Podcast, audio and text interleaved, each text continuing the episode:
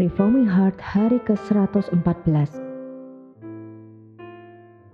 Renungan ini diambil dari website pemuda dot stemi dot i d.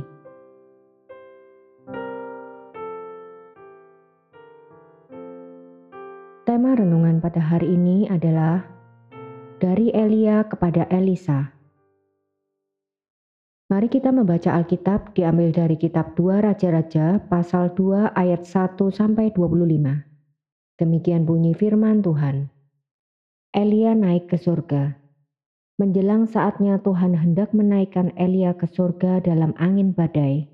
Elia dan Elisa sedang berjalan dari Gilgal. Berkatalah Elia kepada Elisa, "Baiklah tinggal di sini, sebab Tuhan menyuruh aku ke Betel." Tetapi Elisa menjawab, "Demi Tuhan yang hidup dan demi hidupmu sendiri, sesungguhnya aku tidak akan meninggalkan engkau." Lalu pergilah mereka ke Betel. Pada waktu itu keluarlah rombongan nabi yang ada di Betel mendapatkan Elisa. Lalu berkatalah mereka kepadanya, "Sudahkah engkau tahu bahwa pada hari ini tuanmu akan diambil daripadamu oleh Tuhan terangkat ke surga?" Jawabnya, "Aku juga tahu, diamlah." Berkatalah Elia kepadanya, "Hai Elisa, baiklah tinggal di sini, sebab Tuhan menyuruh aku ke Yeriko." Tetapi jawabnya, "Demi Tuhan yang hidup dan demi hidupmu sendiri, sesungguhnya aku tidak akan meninggalkan engkau." Lalu sampailah mereka di Yeriko. Pada waktu itu mendekatlah rombongan nabi yang ada di Yeriko kepada Elisa serta berkata kepadanya, "Sudahkah engkau tahu bahwa pada hari ini tuanmu akan diambil daripadamu oleh Tuhan terangkat ke surga?" Jawabnya, "Aku juga tahu, diamlah." Berkatalah Elia kepadanya, "Baiklah tinggal di sini, sebab Tuhan menyuruh aku ke Sungai Yordan."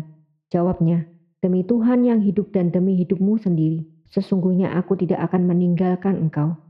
Lalu berjalanlah keduanya. lima puluh orang dari rombongan nabi itu ikut berjalan. Tetapi mereka berdiri memandang dari jauh ketika keduanya berdiri di tepi sungai Yordan. Lalu Elia mengambil jubahnya, digulungnya, dipukulkannya ke atas air itu. Maka terbagilah air itu ke sebelah sini dan ke sebelah sana, sehingga menyeberanglah keduanya dengan berjalan di tanah yang kering. Dan sesudah mereka di seberang, berkatalah Elia kepada Elisa, "Mintalah apa yang hendak kulakukan kepadamu sebelum aku terangkat daripadamu." Jawab Elisa, "Biarlah kiranya aku mendapat dua bagian dari rohmu."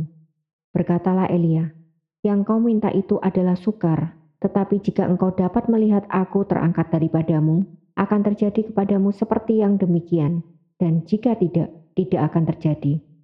Sedang mereka berjalan terus sambil berkata-kata, tiba-tiba datanglah kereta berapi dengan kuda berapi memisahkan keduanya. Lalu naiklah Elia ke surga dalam angin badai. Ketika Elisa melihat itu, maka berteriaklah ia, "Bapakku, Bapakku, kereta Israel dan orang-orangnya yang berkuda." Kemudian tidak dilihatnya lagi. Lalu direnggutkannya pakaiannya dan dikoyakannya menjadi dua koyakan. Sesudah itu dipungutnya jubah Elia yang telah terjatuh. Lalu ia berjalan hendak pulang dan berdiri di tepi sungai Yordan. Ia mengambil jubah Elia yang telah terjatuh itu, dipukulkannya ke atas air itu sambil berseru, "Di manakah Tuhan Allah Elia?" Ia memukul air itu lalu terbagi ke sebelah sini dan ke sebelah sana. Maka menyeberanglah Elisa.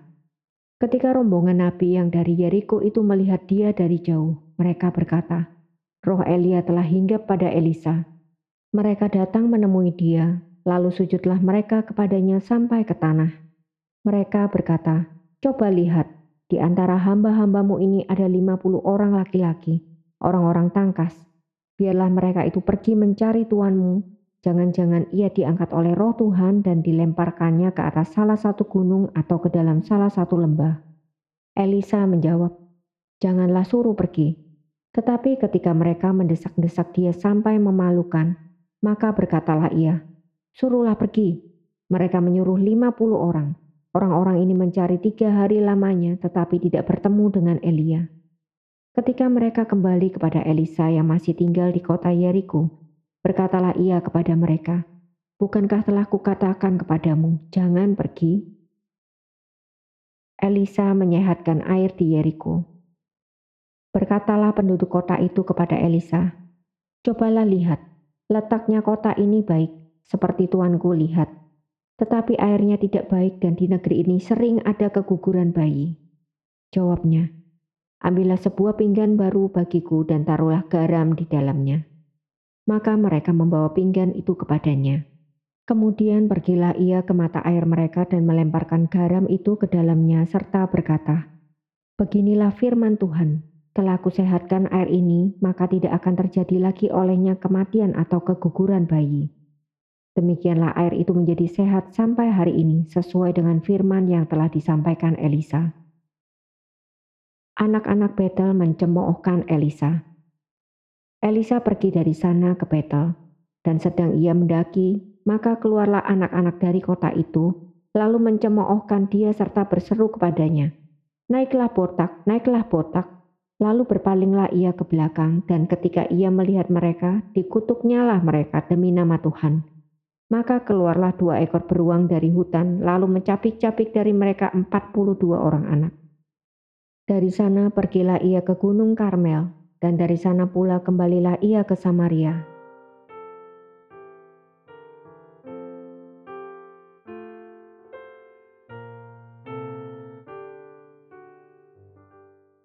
Menjelang akhir hidupnya di dunia ini, Elia menjalani beberapa tempat penting di Israel.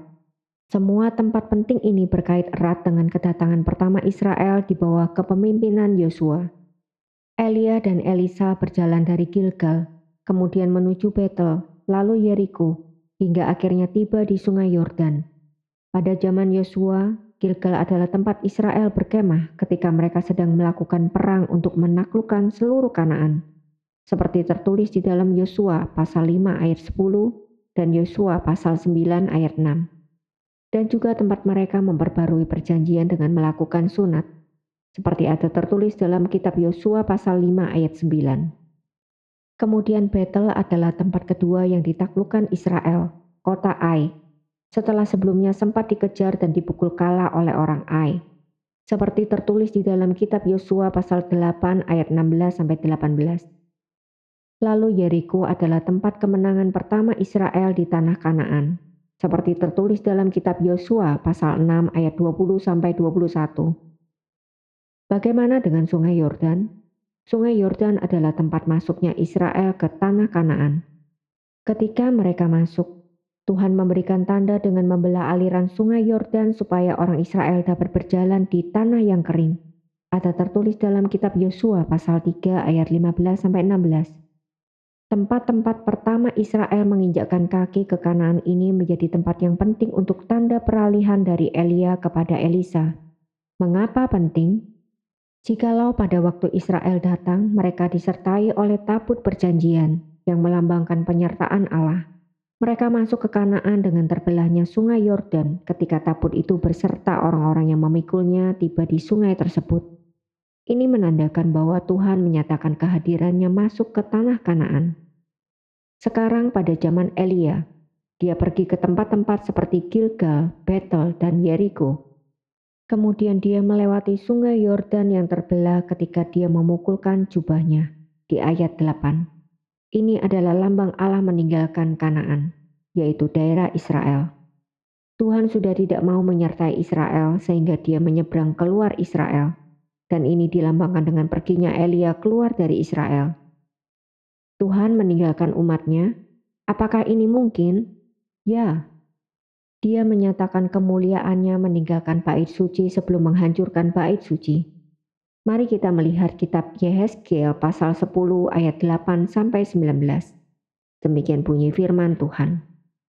Lalu kemuliaan Tuhan pergi dari ambang pintu bait suci dan hinggap di atas kerub-kerub. Dan kerub-kerub itu mengangkat sayap mereka, dan waktu mereka pergi, aku lihat mereka naik dari tanah dan roda-rodanya bersama-sama dengan mereka.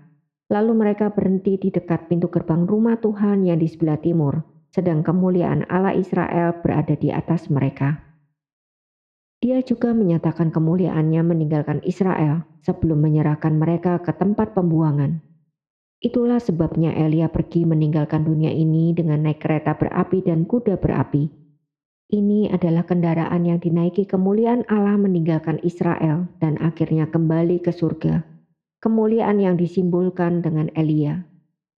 Ayat tiga sampai lima mengatakan bahwa baik para nabi di Betel dan Yeriko maupun Elisa telah mengetahui bahwa Elia akan segera diangkat oleh Tuhan. Maka setelah mereka sampai ke seberang Sungai Yordan, Elia menanyakan apakah yang ingin diminta oleh Elisa. Elisa menjawab bahwa dia ingin dua bagian roh Elia. Dua bagian ini adalah hak anak sulung yang menerima warisan, seperti tertulis dalam Kitab Ulangan pasal dua puluh satu ayat tujuh belas. Elisa ingin menjadi penerus Elia. Hal ini adalah sesuatu yang sulit. Mengapa? Karena Elia tahu bahwa Tuhan akan meninggalkan Israel. Bahkan pengangkatan Elisa pun adalah untuk menghabisi bangsa Israel. Seperti tertulis di dalam Kitab satu Raja-Raja pasal sembilan belas ayat enam belas sampai tujuh belas. Jika Elisa menjadi penerus Elia, bukankah itu berarti Tuhan akan bekerja untuk menyatakan tanda-tanda yang akan memanggil Israel kembali kepada dia? Akankah dia memberikan kesempatan sekali lagi melalui Elisa? Maka Elia mengatakan bahwa permintaan itu sulit untuk dikabulkan.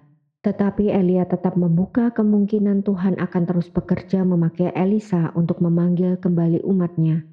Tetapi itu hanya akan terjadi kalau Elisa dapat melihat Elia terangkat.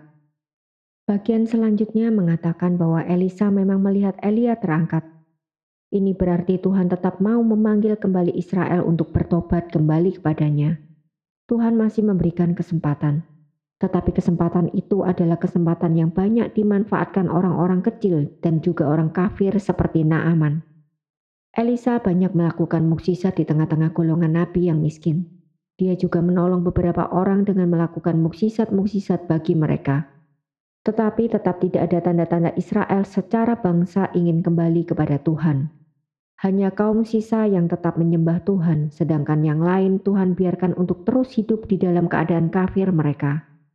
Bahkan setiap tanda-tanda yang dikerjakan Elisa untuk raja pun hanya sekitar kemenangan di dalam peperangan saja, tanpa adanya pertobatan ataupun dampak pertobatan yang sejati terjadi. Israel tetap meninggalkan Tuhan dan hanya tinggal menunggu waktu sebelum mereka benar-benar dibuang oleh Tuhan. Ayat enam belas mengatakan bahwa ada orang-orang dari golongan nabi yang ingin mencari mayat Elia. Mungkin saja Tuhan melemparkan Elia dan dia mati di salah satu tempat di gunung atau di lembah. Elisa mengatakan bahwa mereka tidak akan bertemu mayat Elia. Keberadaan Elia yang menjadi tanda penyertaan Tuhan membuat Tuhan tidak mengizinkan mayat Elia sekalipun untuk berada di tengah-tengah Israel.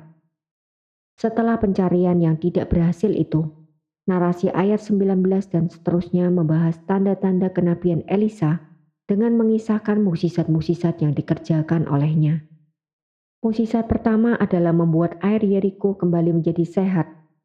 Mukjizat apakah ini? Ini adalah mukjizat sekaligus tanda pemulihan yang Tuhan sedang kerjakan.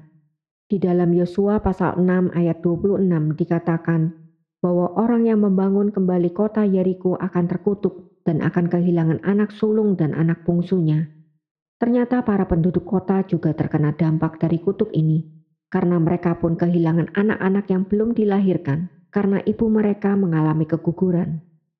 Tuhan berfirman melalui Elisa di ayat dua puluh satu, bahwa dia sudah membersihkan segala bentuk kutuk itu dengan memulihkan kembali air di kota Yeriko. Untuk siapakah pemulihan ini? Untuk penduduk Yeriko, pemulihan dari kutuk yang sebelumnya diberikan. Ini adalah tanda kemurahan Tuhan bagi orang-orang yang dikasihaninya. Bahkan kutukan dosa pun akan dia bersihkan jika dia memang ingin mengasihani orang-orang yang terkena kutuk itu. Israel masih mendapatkan pengharapan jikalau mereka sungguh-sungguh kembali kepada dia, karena dia sanggup mengubah keadaan orang yang terkutuk menjadi bebas dari kutuk. Bagian selanjutnya adalah bagian hukuman yang mengerikan bagi orang-orang yang menghina sang Nabi Allah ini. Ayat dua puluh tiga mengatakan bahwa ada anak-anak dari kota Betel yang menghina Elisa. Anak-anak yang dimaksud di sini adalah yang berusia antara dua belas sampai tiga puluh tahun. Anak muda, bukan anak-anak kecil. Para remaja atau pemuda ini menghina Elisa karena sekarang Elia sudah tidak ada lagi. mereka mengatakan kepada Elisa untuk naik ke atas, menyusul Elia, karena sekarang dia tidak sanggup melakukan apa-apa tanpa Elia. Mereka juga menyebut Elisa dengan sebutan botak. Mungkin Elisa mencukur kepalanya sebagai tanda berduka karena Elia telah pergi. Hinaan para pemuda ini adalah karena mereka tidak percaya kalau Elisa mampu melakukan sesuatu tanpa Elia. Lebih baik dia pergi menyusul gurunya itu. Tetapi Elisa mengutuk mereka dan Tuhan mengirim dua ekor beruang besar untuk mencapik-capik empat puluh orang dari mereka. Inilah hukuman Tuhan bagi mereka yang menghina Tuhan. Hinaan kepada orang yang menyatakan firman mewakili Tuhan adalah hinaan yang ditujukan kepada Tuhan. Jika kita adalah pelayan Tuhan dan orang lain menghina kita, biarlah kita ingat bahwa Tuhanlah yang merasa terhina karena hinaan itu. Dialah yang akan bertindak ketika nama hambanya yang dipilihnya untuk mewakili dia dihina. Untuk direnungkan. Tuhan melakukan segala tanda yang diperlukan, sehingga orang tidak mungkin salah dalam mengenal Elisa sebagai nabi pengganti Elia. Mengapa Tuhan melakukan hal-hal ini? Agar umatnya menghormati Dia dan menghormati firman yang diucapkan atas nama Dia. Ketika para hamba Tuhan berkhotbah, mereka sedang mewakili Allah yang berbicara. Ketika orang yang dipilihnya untuk berbicara diabaikan atau malah dihina, maka hinaan itu adalah hinaan yang ditujukan kepada Tuhan. Jangan menjadi tuli seperti Israel, yang walaupun mendapatkan kesempatan berikut melalui Elisa, tetap mengabaikan, bahkan menghina sang nabi Tuhan itu.